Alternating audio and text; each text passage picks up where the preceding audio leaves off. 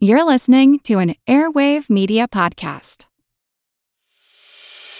As a longtime foreign correspondent, I've worked in lots of places, but nowhere as important to the world as China. I'm Jane Perlez, former Beijing bureau chief for the New York Times. Join me on my new podcast, Face Off US versus China, where I'll take you behind the scenes in the tumultuous US China relationship. Find Face Off wherever you get your podcasts. Want to learn how you can make smarter decisions with your money? Well, I've got the podcast for you. I'm Sean Pyles, and I host NerdWallet's Smart Money Podcast. Our show features our team of nerds, personal finance experts in credit cards, banking, investing, and more.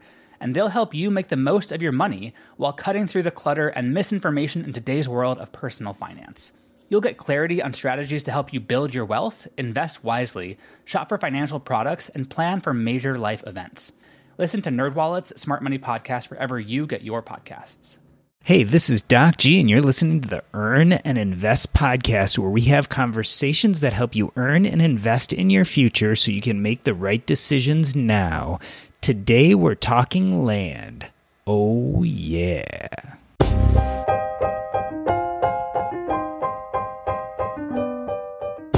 I never really thought I would be a real estate investor. But my wife and I decided that we wanted to buy a condo in the city to use on the weekends. And we would go into Chicago, take the kids, and stay there. And it was so much fun for a few months. But then we started seeing the downsides. The kids never slept as well there. We didn't have any outside space at some point we realized we just weren't using it the way we thought we would. And our realtor came to us and she said you know what? I have this guy. He's looking to rent a place in the city. Why don't you just rent it out to him? And that's exactly what we did. And a year later we were having cash flowing into our account every month. And we were like hmm this isn't so bad. And that was around 2008 and the real estate market was crashing and we decided to buy another property in foreclosure fixed it rented it up. Before we knew it we had four properties. And it worked for us. We enjoyed the cash flow. I didn't love being a landlord but it wasn't that hard and i eventually figured out how to get most things done. While owning a bunch of property and becoming a landlord is appealing there are many other flavors of real estate investing. One of the most exciting is buying and selling land. No tenants, no buildings, no hassles. What could possibly go wrong? Or maybe a better question what could go right? And speaking of land, in 2020, I think many of us did a lot of self reflection. For many, it was around personal growth, maybe career choices, personal finances, you name it. One topic that has really surfaced post 2020 is giving back. How can we make a difference in someone else's life, and is it possible to do good for others while actually making money? I'm really glad to share with you that our new partner, Equity and Help, literally, well, helps you do exactly that. Equity and Help grows your capital while helping others and shows how the simple act of investing can make a huge difference to American families. In addition to their 8 to 12% average return, which is a reward unto itself, Equity and Help makes it possible to help a family in need. Over 50% of Americans spend more than half of their earnings on rent payments. So, what Equity and Help has done is build an investment model to shrink this number. The mission of Equity and Help is to give families the realization of the American dream to own a home of their own when they might otherwise have not been able to. They have already helped almost 400 families find their home. If you're interested in a philanthropic investment model with an average return of 8 to 12% and helping American families, you can speak to a so-called philanthro investor at Equity and Help. Just visit equityandhelp.com slash podcast. Again, that's equityandhelp.com slash podcast.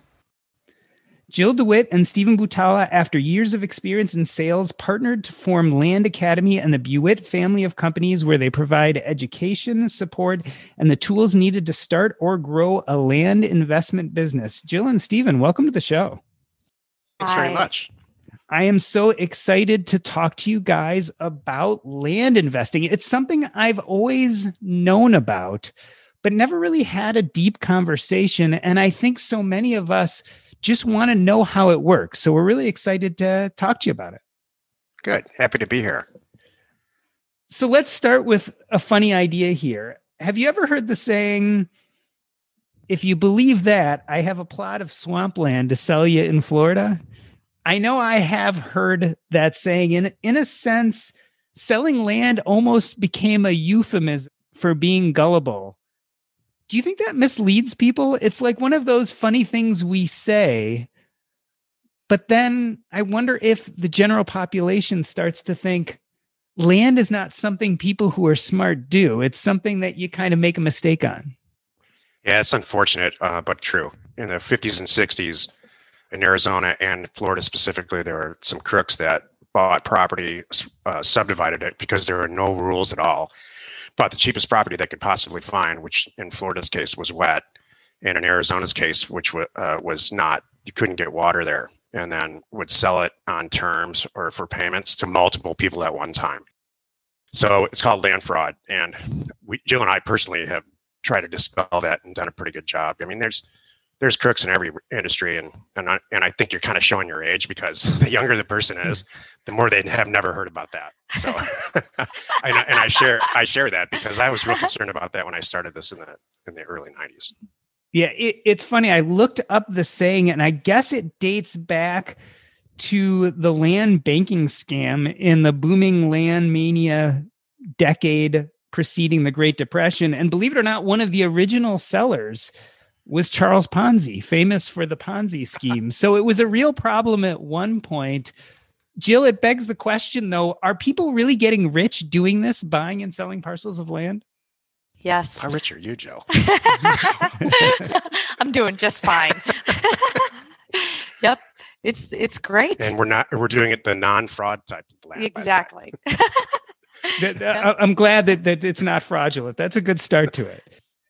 Stephen, tell me about how you landed into this field. Like, what was your first land deal? How did you get involved? How did you hear about it? You always remember your, that's a great question. You always remember your first land deal. I, I uh, grew up in Detroit actually, and right out of college, Michigan State, I became a commercial, full commission commercial real estate uh, broker, and I, I was immediately disgusted, and put my and punished myself for the next two years trying to buy and sell long-term care facilities, nursing homes, and assisted living buildings, and did pretty well at it until probably 97, 98ish. In one or way or the other, I have an accounting background, so that really helped. But that was one of the most difficult real estate transactions you can dream up. You know, you sell a nursing home, you got to get federal approval, state approval. There's all kinds of stuff involved. There's lenders and appraisals. It took a year to do a deal. So the deals frequently fell through. It's just too much time for a deal. So I began a quest on the simplest real estate deal you could find.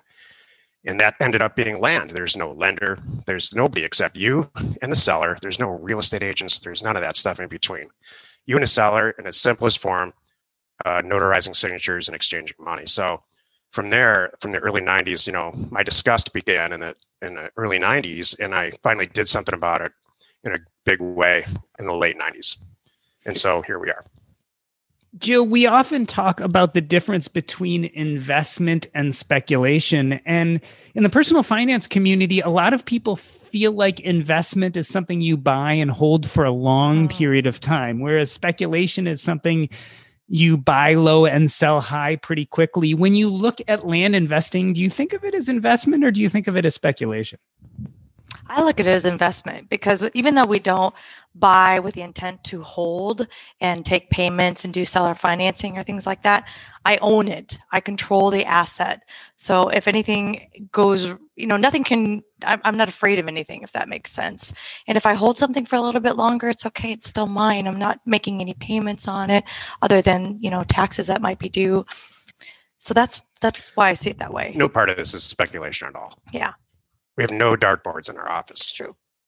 In other words, you're buying something of value and you've taken your time and assessed its value and feel like you're getting a good deal. You're not hoping that it will go up in short term so that you can flip a fast profit. We don't pull the trigger unless we're buying it so undervalued that we can double our money the same day and and still do great. That's the whole thing. Unless I I like I, we just don't buy it. Stephen, you know, what Jill just said is really interesting. So you wouldn't buy something unless you could sell it for, let's say, double the value the same day. It really makes me wonder how you, or even the average person, goes about and finds these deals. Tell me how your process evolved about finding good la- land deals. That's the whole key to Land Academy. Uh, around the office, we say we're a data company that happens to buy and sell real estate. So it all starts with data. In the simplest form, every county in the country has an assessor database. And, and by statutes, when they created the country, this is, has to be, for whatever reason, public information. So back in the day, I would go to the county assessor, get their tax roll, and process the data, get it into a format which took weeks. You don't have to do that now. It's way easier with, with these data aggregators like RealQuest and DataTree, which, by the way, we're licensed providers of you analyze the data. There's like a six step process, six or eight step process. We have these things called a red, green, yellow test and really analyze the market where you want to send mail, send direct mail, blind offers to owners for 20 to 30% of what you think the property's worth. And a very consistent and uh, predictable percentage of people will contact, call us back and say, you know what? I do want to sell this land. I, we've owned it forever. And then they start to, their story unfolds. So that's how we buy property. So, you know, hundred thousand dollar property we'll buy for twenty-five, thirty thousand dollars for the same reason that when somebody goes to buy milk, you can buy milk in three places. You can buy it in Walmart and travel that distance, it's going to be super cheap. You can buy it in a grocery store, a little bit more expensive, a little more convenient, or you can go to the convenience store and, and in, no, in none of those cases do you yell at the clerk about the prices. So we just provide this huge convenient cash liquidation service for people who have unwanted land and then we go and resell it so and we've been we've done almost 16,000 mm-hmm. deals this way so it's not it's not a startup what i love about this process jill is it sounds like you look for inefficiencies in the market and are able to capitalize on them let's go back to the basics before we get to the system let's look at each deal. So you assess what a property is worth and automatically you know what your offer should be. It's always 20 to 30% less what you feel it's worth. That's that's what's so great is we have actually kind of divided up the company into what we each do best and all of the pre picking the county, the pricing the offers, the knowing where to send them and how to do it, making my phone ring. That's Steven. Yeah. That's all his stuff. He's he's my data nut and I don't question mm-hmm. his offers. If they're assigned to me, I'm only looking for some catastrophic possible something that got missed that we couldn't see in the data. Is it the side of a cliff? Something like that. Other than that, we're moving on it. And then that's that's where my job is. I make it so darn easy. I make the sellers fall in love with me and I buy it. Stephen, is there any negotiation on the buy side or is it like it's worth a hundred thousand, I'm offering 70,000, take it or leave it? So we take a data set, like let's say it's 10,000 units and I'll price it in, a, in an automated way based on a bunch of data. And it's not complicated. It's truly not that hard might sound like that in this environment and your audience might think it's complicated but it's not. And so i'll price out 10,000 units do a mail merge and run it and get it in the mail pretty like it's within a couple hours. And so the the analysis on pricing and all that happens when the seller calls us back. So you got 10,000 offers out there. The sellers are going to weed themselves out. The 20 or 30 of people or so that are going to call back the mail just did all the work for us. So I could never make 10,000 phone calls and say, hey, do you want to sell your property? And it wouldn't work anyway. So there's 20 or 30 people that call back. That's when we assess the land. And that actually happens on Jill's side. Jill and I have completely separate operations in, in different zip codes with a separate staff, mostly because we want to remain in a relationship. Work exactly. So she does uh, uh, all of that. Mm-hmm. Jill, do you ever actually have to go see the land? Like, how often do you basically survey it based on the internet and you know everything you need to know versus is there a time when you actually have to have boots on the ground? 100% online. 100% don't see it. We do this with houses too and, mm-hmm. and we definitely have to have boots on the ground. In fact it's funny you say that because that's the name of our program boots on the ground. Yeah for houses we do because they need to there's it's a whole different thing but for all the land transactions that we do we never get in the car. Stephen, why rural vacant land of all things? Why is that so hot right now? And why is there profits to be made? Because it's so easy. And because that asset type from and within all the asset types of real estate is so unwanted. There are so many people. I mean, if I had story after story, we get thank you notes after we buy their property. Mm-hmm. We get handwritten notes from people that say, you know, your timing was perfect. I inherited this property from my parents. You know, we needed the money that you that you bought and we thank you for sending us $20000 on it. We were never going to use this property in northern california. We live in minnesota. We have drawers and drawers. We used to have a board in the office. We don't anymore of thank you notes like that. Mm-hmm. so you know it's not it's i feel good about it. That that asset type for whatever reason just works for me. Stephen if it's so unwanted why is it so easy to sell on the flip side? You would think that supply and demand would match each other more. But what you're really suggesting is that they don't necessarily connect. So internet marketing is just truly amazing. You know, when I was younger, I would have never imagined that it would be so easy to sell something online that in a niche way. They will come and find it.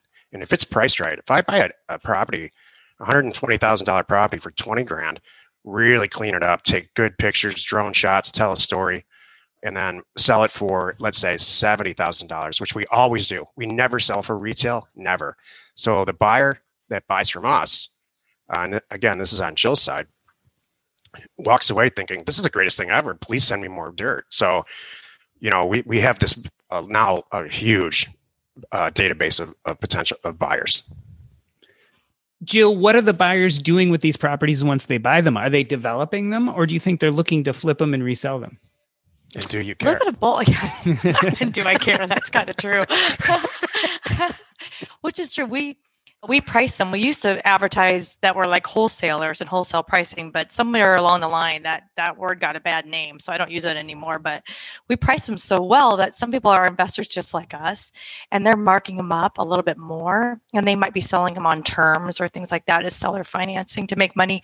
And nowadays, and that used to be our our main thing, or maybe a builder, something like that and nowadays though there's a lot of people with the mass exodus from cities have said yippee ki i've got people in chicago buying my tennessee properties to build their dream homes and they're loving these 5 and 10 and 20 acre properties with a little pond in the back Stephen, is there ever saturation of markets? Like, I want to talk about your system in a moment, but before we get there, at some point you're talking about selling sending out thousands and thousands of flyers. Do you get to the point where one area is saturated where you've gotten all those people who are willing to sell?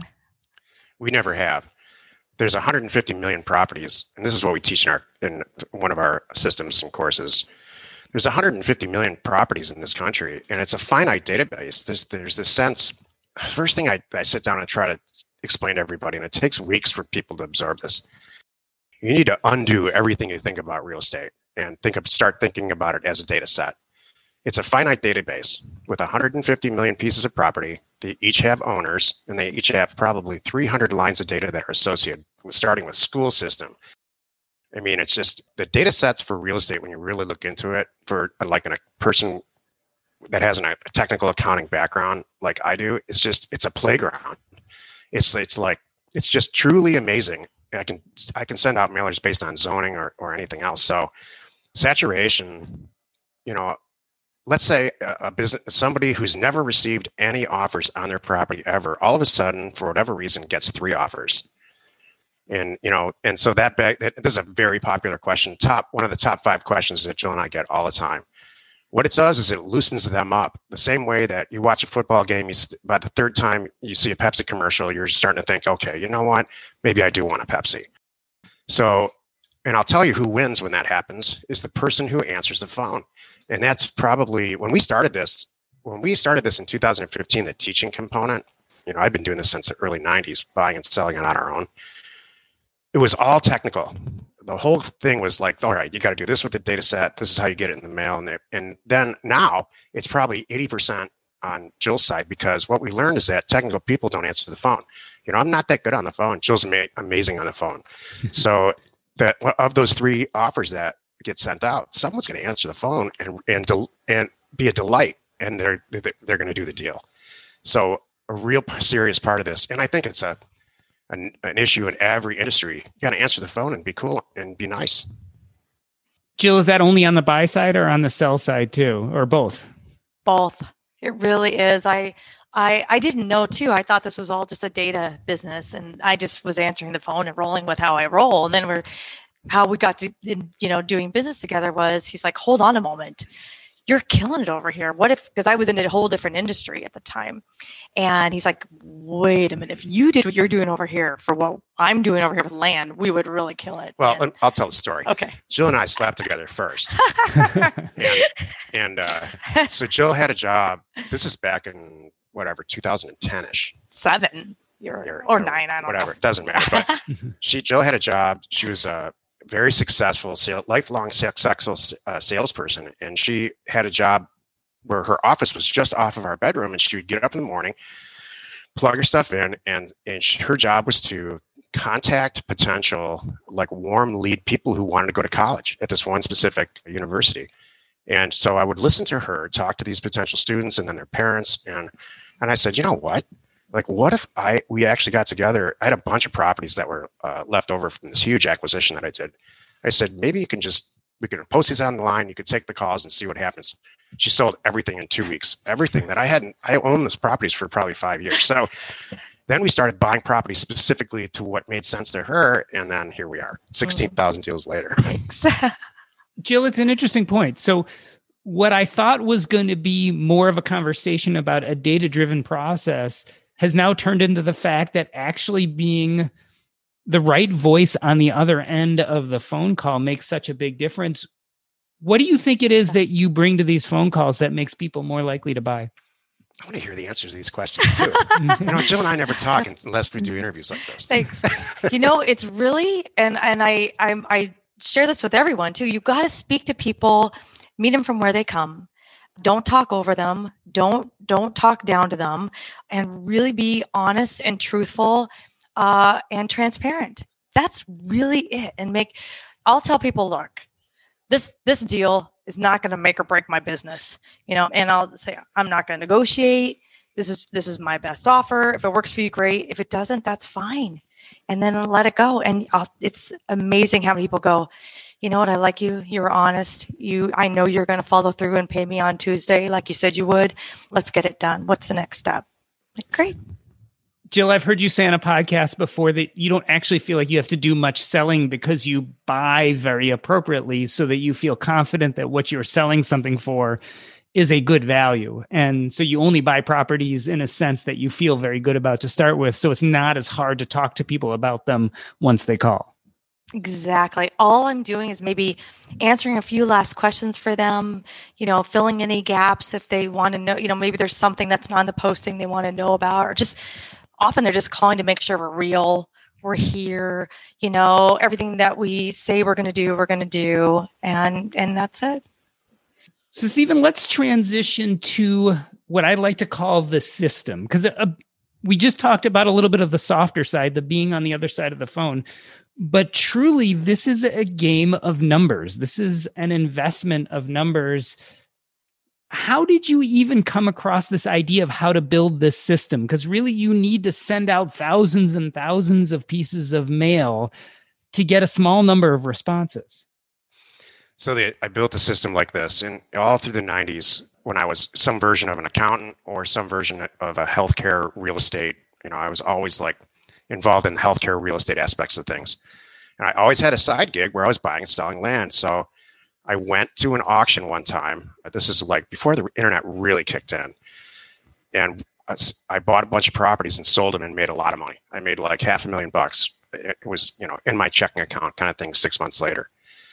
So I began to do the auction circuit in person starting in, it doesn't matter, like late 90s and then er, into the early 2000s and it, it, it, was grueling. You know, it was before I was in a relationship, uh, obviously before we had any kids or anything like that. So I got tired of it. I got tired of going to auctions and buying property and reselling it on the internet, tax back tax auctions.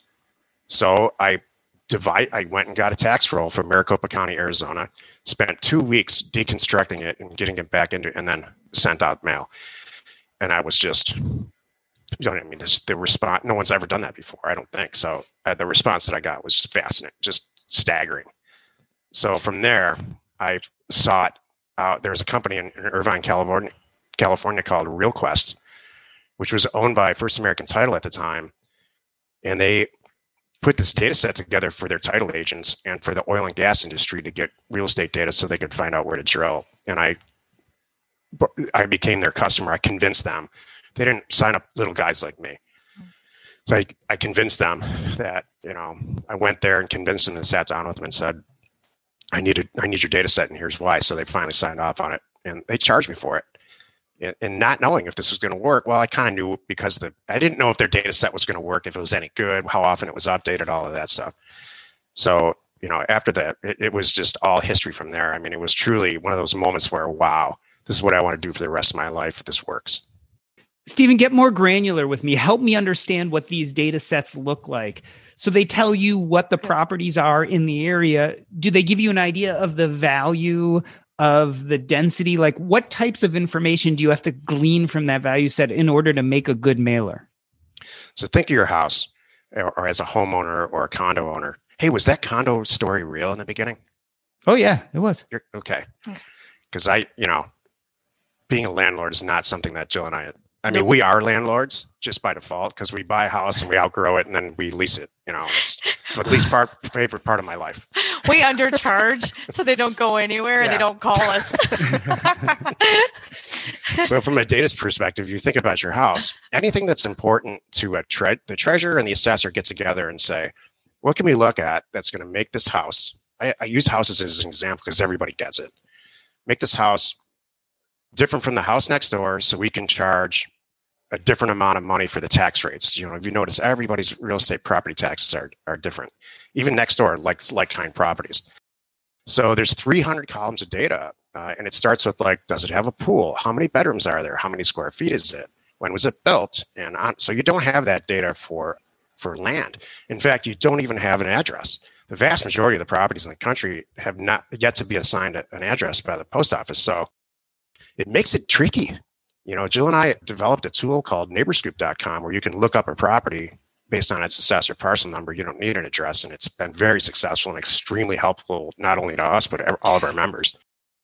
So it's just just about everything you know you can imagine, school system, everything that's geography based. What it doesn't contain, and and it's not, and it's because I don't. It would be nearly impossible for an assessor to do this, you know, within a budget constraint is things like topography or is it waterfront or you know the, the real specific asset stuff so this is a big huge puzzle that the vast majority of people in real estate don't understand and don't care and so jill and i have have put the pieces of the puzzle together and obviously our members too mm-hmm. we have members that are doing way better financially than us mm-hmm.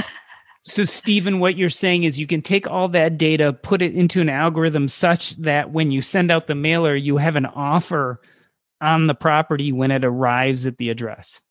Yeah, and it's a very specific number and it's a unique number to that property. So, we don't send out never there's a lot of people that, you know, whoever's listening to this, if you are involved in any way in a real estate education scenario where they say we send out letters of interest or postcards like, hey, uh, Mr. Jones, our current resident, I'd really like to talk about buying your property. Run the other way. It's just not how it works. We send out a letter to Mr. Jones that says, we understand that you've owned the property since 1972, and we believe that it's worth, for us, it's worth about $18,222.32. We've done a bunch of deals. Please look us up on the internet. We, we are interested in buying your property for a bunch of reasons. So please give us a call and, and, maybe we can put something together. Have a nice day. So it's really, really specific. And if I do a 10,000 unit mailer, it's every single one of those uh, properties is priced differently.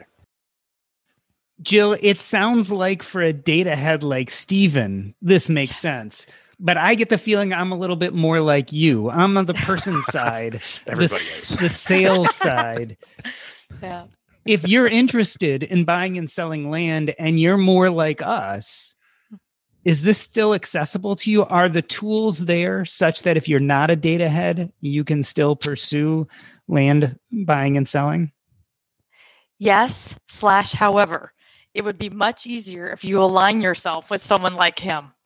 It just comes naturally to him. Or someone There's, like you. If you're thank you. There's no easy button. there's no same algorithm that he uses on every time he downloads data because then it, it, it wouldn't it wouldn't work part of picking the county and picking the area and picking the properties and knowing what you're doing is you got to come at these with the right prices that are going to trigger the right response. And that's all what he does. Our, our group our land academy group is packed full of people who didn't know each other two months ago Yeah. and there are partnerships like this because of what you're saying the personality type I want to ask you about your Land Academy group, but before I do, Stephen, how automated are you? Like, if you say, "I want," I've I've discovered this new rural area that's ripe with land. You get your data. How long does it take you to go from data in hand on these ten thousand parcels to offers out in the mail, and how much individual work do you have to do? takes about two hours from start to finish for me, but I've sent out millions and millions of offers. Uh, and how automated is it? We have people in our group that are like they're computer people. They're they're computer people first. They're not even data people, and they for that for themselves have automated this at a it, because it makes sense to them. I'm not a big fan of automate. I'm kind of old school in that way. I, I need to touch it and make sure it's okay. Go well, ahead. well there's a couple things too i was going to say for them for someone starting out two hours to him is two weeks to somebody else really seriously you need to know that and then what we also do too when he's done and he blesses it and everything he still sends it to me for one little last you know we call it the test for reason. If this offer came back would i buy it? And i, I go down the list because he'll have multiple counties in there multiple parcel sizes all kinds of different variations maybe different zoning in there might be some commercial residential whatever it is Yeah. so i'll go down and spot check the list and spend i don't know like a half hour maybe just get a little bit of everything and make sure that then we're good to go She takes like 20 units out of a 10,000 unit mailer, and as if they came back. Right. And it's like, would, would I actually do this deal at that price? Mhm. And and uh, more often than not, I adjust it based on what she sees. I adjust it down usually. yeah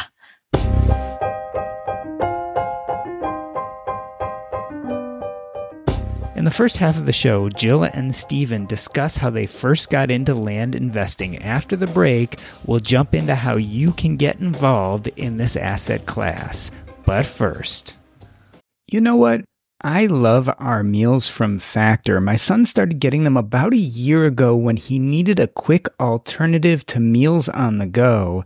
But where we've really enjoyed them is we've been remodeling our kitchen. That's right, we've had no access to our kitchen for the last few weeks. And some nights we just had no idea what to do for a meal. That is where Factor came in. We would just pop the meal in the microwave, and two minutes later, we'd have a fantastic meal. You can do the exact same thing, and there's tons of variety. Choose from a weekly menu of 35 options, including Calorie Smart, Keto, Protein Plus, or Vegan and Veggie. Also, discover more than 60 add ons every week. These are chef prepared meals, and let me tell you, they are delicious. No fuss, no mess. You just put it in the microwave, and two minutes later, you have a meal. This is tailored to your schedule. You can customize your weekly meals with the flexibility to get as much or as little as you need. Head to factormeals.com slash earn50 and use your code earn50 to get 50% off your first box plus 20% off your next box. That's code earn50 at factormeals.com slash earn50 to get 50% off your first box plus 20% off your next box while your subscription is active. You ever feel yourself feeling limited by your banking options? Well, today I'm introducing you to a better way to money. We've all heard of credit unions, but do you know why credit unions are the best financial partner for you? Unlike other financial institutions, credit union members are owners, so profits are reinvested in you. This means better rates, better service, low or no fees, and those dreams you're chasing, well, they can become a reality a lot faster. The best part? There's a credit union for everyone, and membership lasts a lifetime. Federally insured, digitally connected, join the millions of Americans already getting more from their money. Visit yourmoneyfurther.com today and find a credit union for you. Again, that's yourmoneyfurther.com. Jill, at this point, I feel like we've been talking more in the abstract. You guys have a community, uh, Land Academy. Talk to me about some of the success stories of what people are doing within Land Academy. Well, it's it's totally true. Like Stephen just said, there are many members in our community that I look at them and the deals they're doing. I'm like, man, they're doing they're making more money than I am right now. It's so good. So we started this back in 2015 is when we launched. We really kind of put it together in 14. It took like a year to do this. And what it is is before Land Academy, we had so many of our buyers that would come to us and say, All right, I'm buying this from you. I'm marking it up. I'm making money. How the heck are you buying it so cheap? Can you teach me? And we're like, sure, okay. There's enough property to go around. We would one off tell our customers what we're doing. Then it got to the point where there was only two of us. You know, I, I can only tell so many people at a time. Let's just put this together. And it was the funniest thing. So we spent all this time and energy, you know, putting our whole business model in. And every time, as we're writing this too, every time the question popped up, we would say, should we include this? And we always just said, yep, we're just going to, we're going to be upfront and honest, and no one's going to buy this anyway. Is what what Stephen thought. A whole year. I, mean, I wake up every morning saying, "Why are we doing this? There's, no one's going to get it. No one. Everybody hates land." Exactly. He's like, and back then it was total DVDs. Like we did video DVDs, and it was like an I, I had this fancy binder. And he's like, "How many should we put together?" As we launched, it was July in 2015. He's like, "Should we launch? Should I do five? I'm like, five? 20. I could have had 80. And we was like overnight, like, we're like, what just happened? Oh my gosh, they love it. And it was the greatest thing. And it just grew into this community that we could never have imagined. And what has the beautiful result of this is we have created a community of people that are like us. We are very good, bad, or otherwise we're going to be honest and upfront and tell the truth. We don't hold back. We're not those people that say, oh, that's for this group or that group. No, I'm going to answer your questions. We're here to help each other. And so our whole community is like, like that. We help each other. And now we have are all doing bigger and better deals together because we have now have a community of hundreds where we know how they think because we taught them how to do this. So when they come to me and go, Jill, you're not going to believe what I just found over here in this area. This, I, I don't have the cash. We got to take this down. I've got three buyers lined up. Can you fund it? I'll sell it. This is what's going to happen. I'm like, done. I can't wire the money fast enough.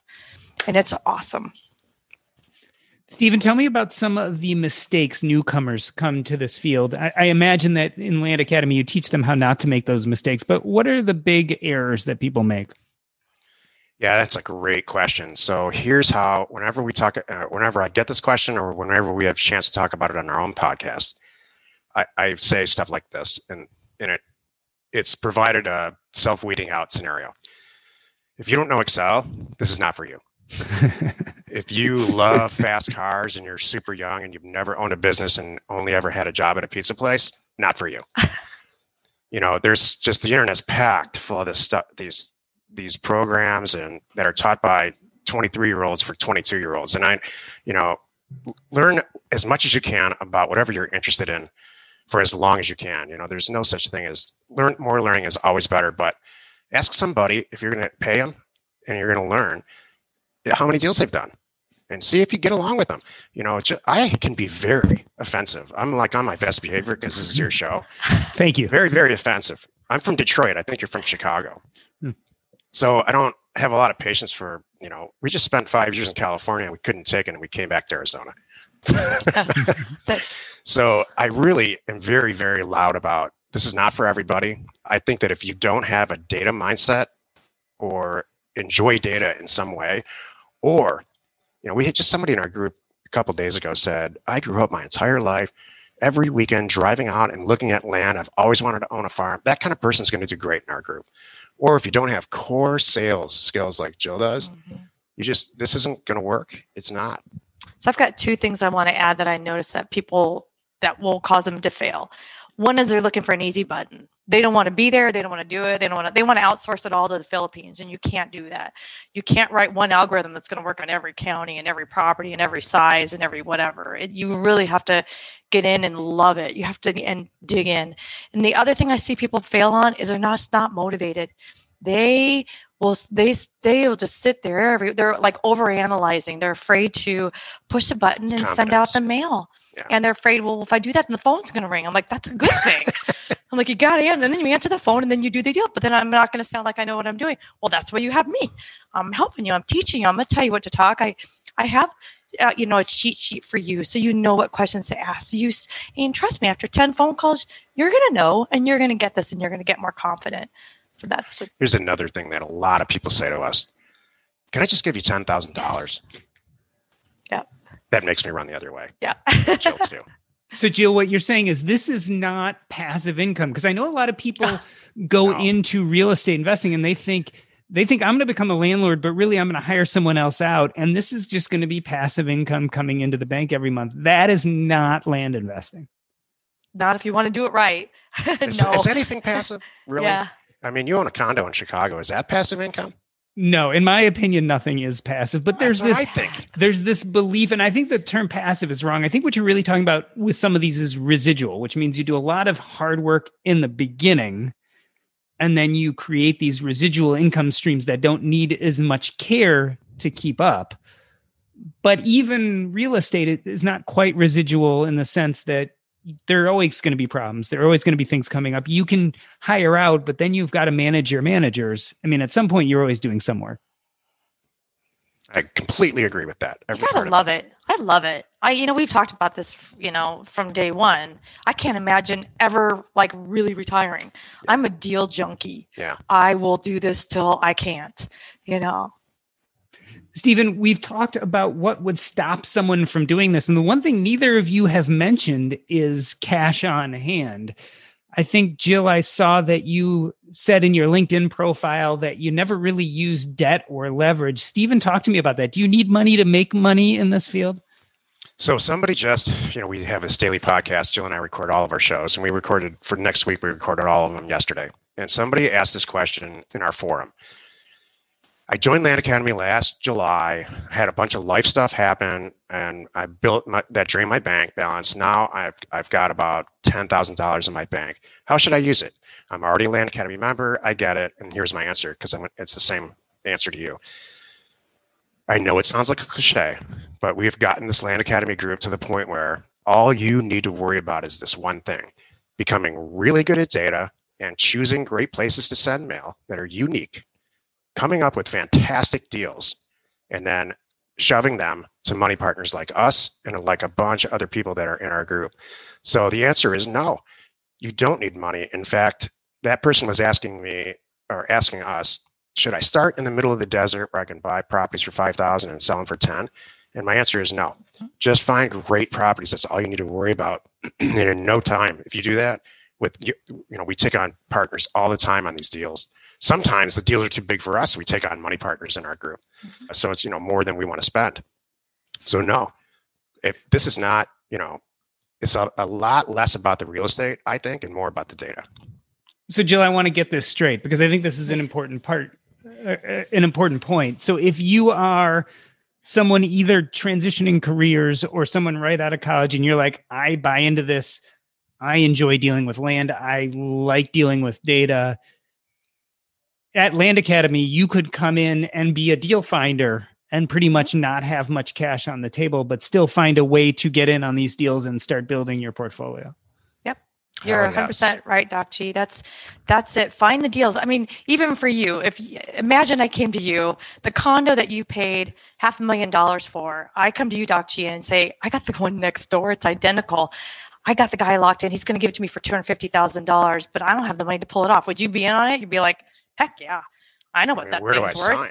Yeah, I don't even know that much about it, but I know that. It's a great way to say that. Thank you. So, Stephen, this has been a time of great change in our world with the COVID pandemic, with the recession that accompanied it, and with the political and social upheaval. Our world is changing. Talk to me how you think that's going to affect your business in the future. Will it have an effect on buying and selling land? Absolutely. I mean, there's, I call it a perfect storm. And I'll tell you, in the last downturn, this ended up not being a real estate downturn, but in the last economic downturn around 2007 to 11, I guess it was, Jill and I got knocked to our knees from a real estate standpoint and kept there. And we dug ourselves out of only because we didn't have any debt. We had a ton of property that we ended up having to sell for less than we paid. And that's the only reason we put food on the table during that period. So uh, you're not seeing that now. And here's why. The demographics for the, I almost said baby boomers, for the millennials is, you know, I don't need to tell you guys this stat, but it's the largest generation there ever was. And they're having a lot of kids. So affordable housing and housing in general, there's a huge, a much bigger demand for it than there is a supply. that coupled with no one wants to live in big cities anymore uh, because they don't have to go to work anymore. The big, the, the huge employers that pay really well are figured out a way, us included. Mm-hmm. All of our people, we sent all our people home and we closed our office after about several months because the people who can handle it are still with us and they're thriving at home. So it's a perfect, I see this to answer your question directly, only going up. And I, we have the numbers to support that. Our sales numbers for, for land acquisition and sales numbers for land are great. And our enrollment numbers for all of our other companies are, are fantastic. I don't see that changing. Do you? Mm-mm. I hate to say stuff overly optimistic like that and say, oh, it's all peaches and cream because life's just not like that. But in this case, I, I don't see a real end to it. No, we were worried too. Of course, yeah. just like everybody in March, we're like, uh oh, and we're done, kind of thing is what we thought. And then we're like, wait a minute. And next thing you know, I, we were like all preparing to like, okay, like, yeah. hope everybody did what we said, and you pay cash for everything because we can all sit tight here. We're all in this together. We're gonna get, we're gonna weather the storm. And then next thing you know, everybody's like, I'm out of inventory. I need to buy more land. I'm like, oh, that's what just kept happening. So we're all just doing deals even faster. I mean, Jill and I have, have a storybook life. We live in like Barbie's dream house on a beach in mm-hmm. California, like almost literally, and we have for five years. And this thing hit in March, and I said, all right, I sat her down and said, I think this party's over. I don't want to go through that stuff like we did in 2010. We've got a paid for uh, house in Old Town Scottsdale, which is rented. We're probably have to, and we're just going to have to kind of slow this whole thing down and weather it again. And right. the exact opposite happened. We just had massive. I mean, I don't know what you're experiencing professionally, but everybody's staying at home and, and doing real estate deals. It seems like. Let me ask you a more difficult question. You mentioned your difficulties between 2007 2011. How did your business model change? Jill got involved, directly involved, and saved everything. That's how. Oh. It was the best thing that ever happened to my to the business that I started. She brought some flavor and some flair, and I had a single point of sales, a single channel of sales, which was my website to sell land, and everybody just said forget about it. And so Jill brought this the she brought life back into the company that I, I was running for almost 20 years. So thank you. that that's what changed. And now it's all over the internet. And we've got a network of real estate agents, depending on the asset type that we buy, that we, we send those listed. Uh, you know, there's things like there's a company called Mossy Oak that specializes in recreational land. So we've got a network of real estate agents that sell our property and on and on that's I think for thank you very much for the compliment. I love that. But for I think the biggest thing was yeah, we had a single point of failure. It was a lot of website and even eBay. He was one time before me. Yeah. He met Meg Whitman, wasn't it? He was like multiple the, times. Yeah, I was the number one real estate person on eBay back in the day. Yeah. It was this guy. So we've got it's like twenty million dollars in sales on eBay. If you go look, it's comical. So, but that was it. So then, then everything happened, and now we expanded where there. And that's one of the beautiful things about Land Academy. We've all we've learned. We've been there. We can save you, and we know you should be selling here, here, here, here, here. And every time there's a new place, yes, you should sell that. Embrace it. Don't have one place as your as your outlet. So the theory held up through the downturn of 2007 to 2011. It was just you had to change how you were selling properties. Yeah, we had to adjust with the times. I, I didn't have a Facebook account. I'm one of these old guys that are like angry about everything, you know, and Jill's really loosened me up about it.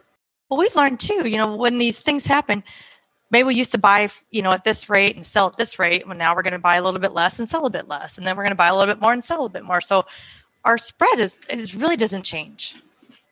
Well, Jill and Stephen, I feel like you've brought clarity to something that I've known about for a long time, but never truly understood, which is buying and selling land. I want to end this episode the way I end every episode by asking you what's up next in your life and where we can find you if we want to learn more. Well, you do the what's up next, and I'll say where to find us. What's up next is um, we've got a lot of new products actually slated in response to what our existing members are asking us for we've got a new lot of new products slated for 2021 and, and most of them are launched. We have this large accountability group where we all get together uh, once a week. It's on a 10 week program to really help people get this going. Jill just bought a, her dream house now in arizona so we've got to she's got to do that. That's what's next really. That's, that's true. That's on my plate but I'm still doing this too. And you can find us on on uh, landacademy.com or on we have a podcast, the Land Academy Show, and we share it all for everybody too. Mm-hmm. This has been the Earn and Invest podcast. On behalf of myself, Doc G, I wanted to thank Jill DeWitt and Stephen Butala. That's a wrap. Thank you.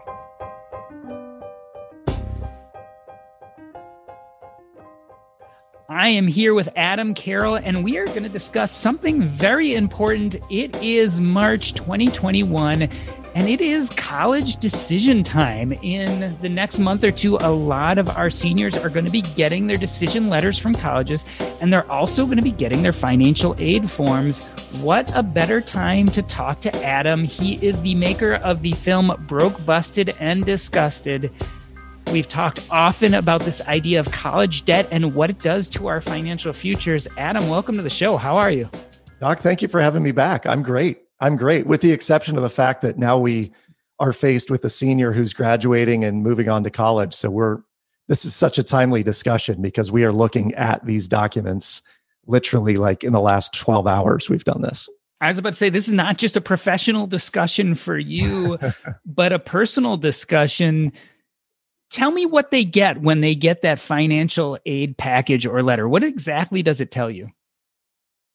It's a great question and I think it's more about what they don't tell you in the in the letter itself. Uh, because I've been in the industry and I understand it a little bit better, when my daughter got her financial aid letter from the university that she selected, you know, it goes through you're you're eligible for this unsubsidized federal loan.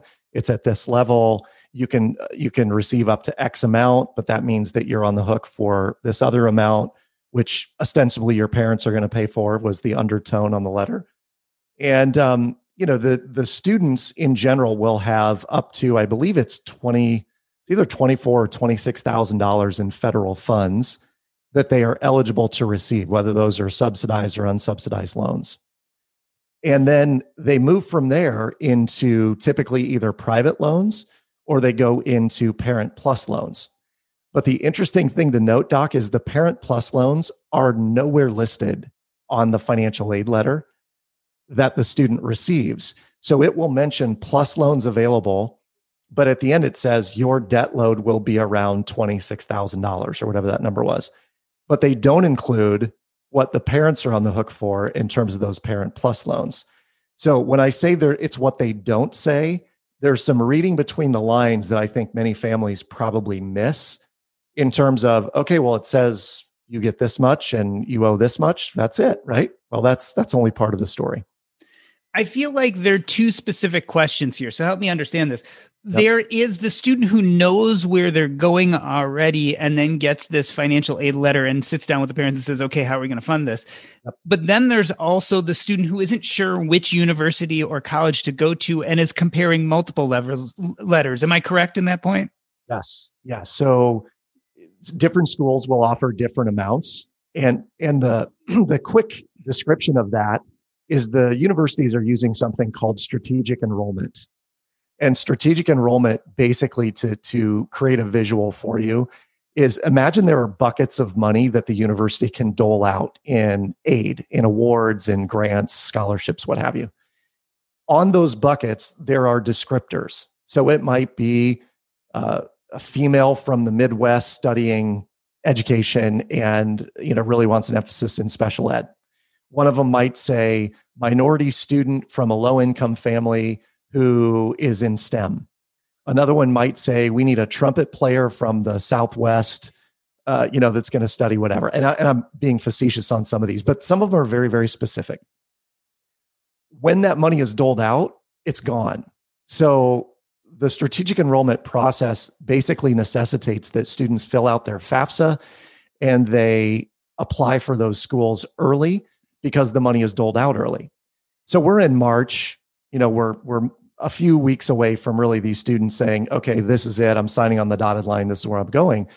But many of them, if they're just now looking at those financial aid packages and comparing and contrasting, A, there may be less funds available at those schools where they're kind of a holdout, you know, like, well, if I can get more from this school.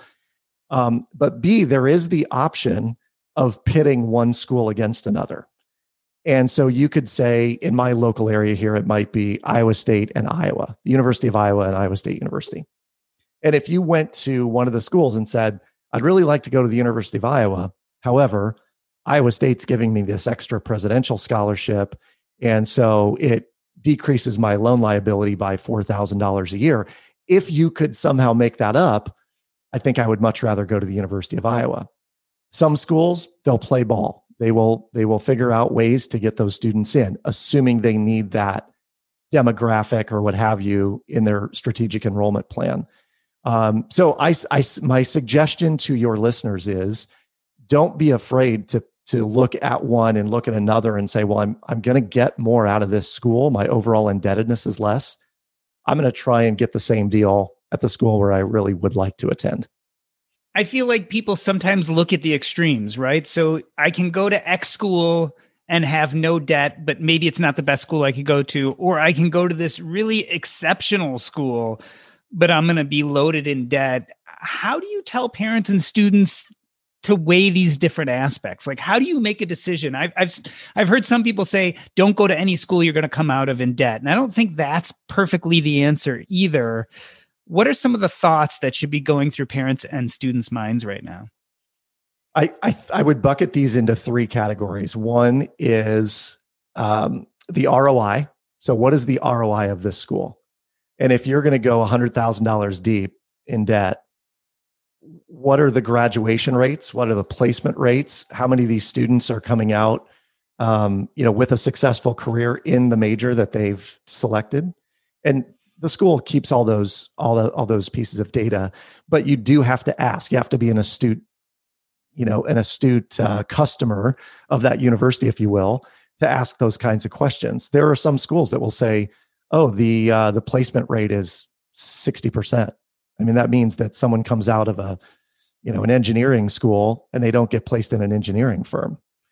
And so we want to know exactly how many students are being placed into firms or going into firms in their field of study. So the first is ROI. The second is what is the decision maker for you of this school? Because I know some students like LSU has a lazy river in the shape of LSU on campus. And when I saw they did that, and it was like a $10 million project or some ridiculous thing, I thought, well, the only students that go to the lazy river are lazy students, right? So if we're going to a school because they have an amazing, you know, rec center or you can swim with the dolphins on Saturday or whatever, that I think you have to call into question because there is a price you're paying for that. And it may not make sense when you get out and you're you know you're not making the kind of money that necessitates or that that uh, allows you to pay that off. Um, the third thing is looking at the student debt load relative to what your starting salary is going to be. And this is one of those that I'm hammering on my my kids uh, every chance I can, Doc. And it is this. Listen, if you're going to go be a teacher, my daughter thinks she she wants to be an educator, which I love her for and I think she'll get out there and she'll realize that leadership is her thing and she's going to she's going to advance quickly. But I said you have to know that you're probably going to make 40 to 42,000 dollars a year starting out. And so you should not leave school with any more than 30 or 40,000 dollars. And so the students that I've found that have the biggest challenge are those that pursued an education degree at maybe a private school. And I'm, I'm not picking on education, but using that as an example they came out with eighty or ninety thousand dollars in in government and private loans, and they're making forty thousand dollars a year and having a hard time making ends meet. We've got to reconcile what is the career choice and how much are we willing to go into debt in order to pursue that career choice. Um, and, and then I think one last item is I know there's a lot of folks out there who have their dream school. I want to go to USC. I want to go to NYU. I want to go to you know wherever it may be. Love that, honor that, I'm all for it. However, if you think you're going to go on to an advanced degree, get your advanced degree from those places. Don't get your undergrad from NYU or or from you know some some school that you think is the pinnacle, because the bachelor's degree now is just table stakes. It, it's a completion bias. It just says you can finish. If you are intending to go on to a master's program, save your money for those kinds of programs because a master's degree from NYU will be worth far more in the marketplace than a bachelor's degree from NYU and a master's from a state university. I feel like another way around that is do two years of community college and then transfer to your dream school. Totally. So, right. So you get a heavily discounted first two years. Yes. I also wanted to point to the fact that I feel like there must have been a formula you used there, but didn't tell us the formula to debt after college versus starting salary. Um, the formula that I've heard is one to one. I mean, don't don't borrow more than what your your annual salary is going to be starting out.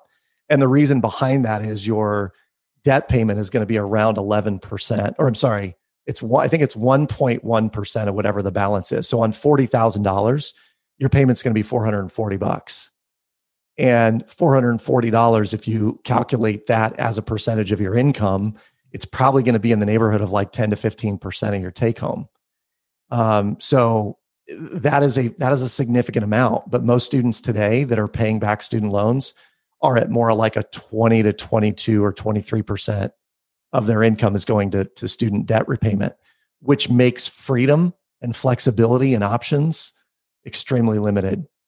And from my perspective, the reason we go to school is to get a leg up on the future, to get a good job, but but ultimately to have the things that people want in life and if you are going deep in debt in order to achieve that, it just pushes out those things that you want that much further, in some cases, 10 or 20 years, because the average student loan debt payback period right now is 21 years long. Uh, and, and make no make no mistake, the amount of money you make between the ages of 20 and 30 when you don't have debt could compound to such a great extent that it gives you an incredible amount of freedom as you get older. So at this time of year, these kind of discussions are really important because hampering yourself with a huge amount of debt without a concrete plan after college is probably not a good idea. Adam Carroll, thank you for coming on. First and foremost, congratulations to all those out there who are looking at starting college soon. You got into the school. Wonderful. Let's make sure you can fund it and be prosperous for the rest of your life. Thanks for coming on, Adam. Thank you.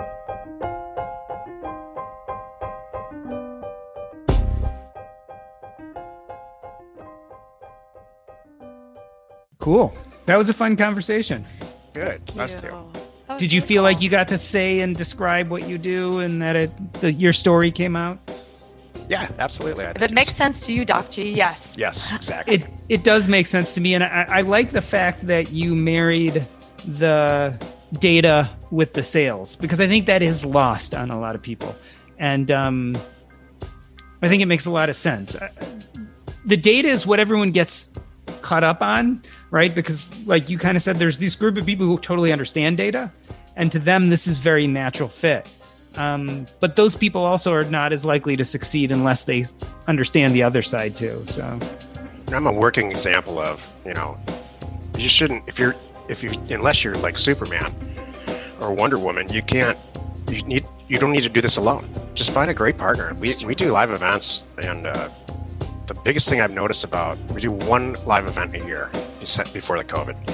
And the thing that really my takeaway from those events is that people make like lifelong partners at those live events. They end up accidentally sitting next to each other and they're partners forever, business partners.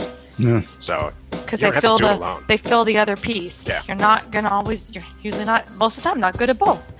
I mean, a working example. I mean, you filled the other piece and, mm-hmm. whatever it was, Vice 2009. Versa. Well, it's been a lot of fun talking about it, and clearly uh, to your guys' success because it sounds like you're doing a great job, and uh, I think it's an interesting story. And again, something pe- we hear a lot about, but most people just don't understand.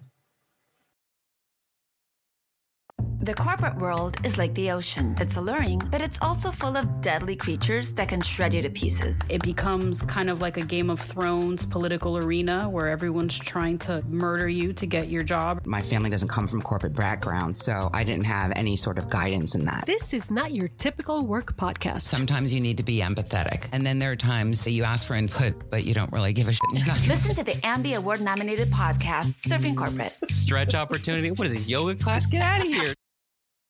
It feels really good to be productive, but a lot of the time it's easier said than done, especially when you need to make time to learn about productivity so you can actually, you know, be productive. But you can start your morning off right and be ready to get stuff done in just a few minutes with the Inc. Productivity Tip of the Day podcast. New episodes drop every weekday, so listen and subscribe to Inc. Productivity Tip of the Day wherever you get your podcasts. That's Inc. Productivity Tip of the Day wherever you get your podcasts.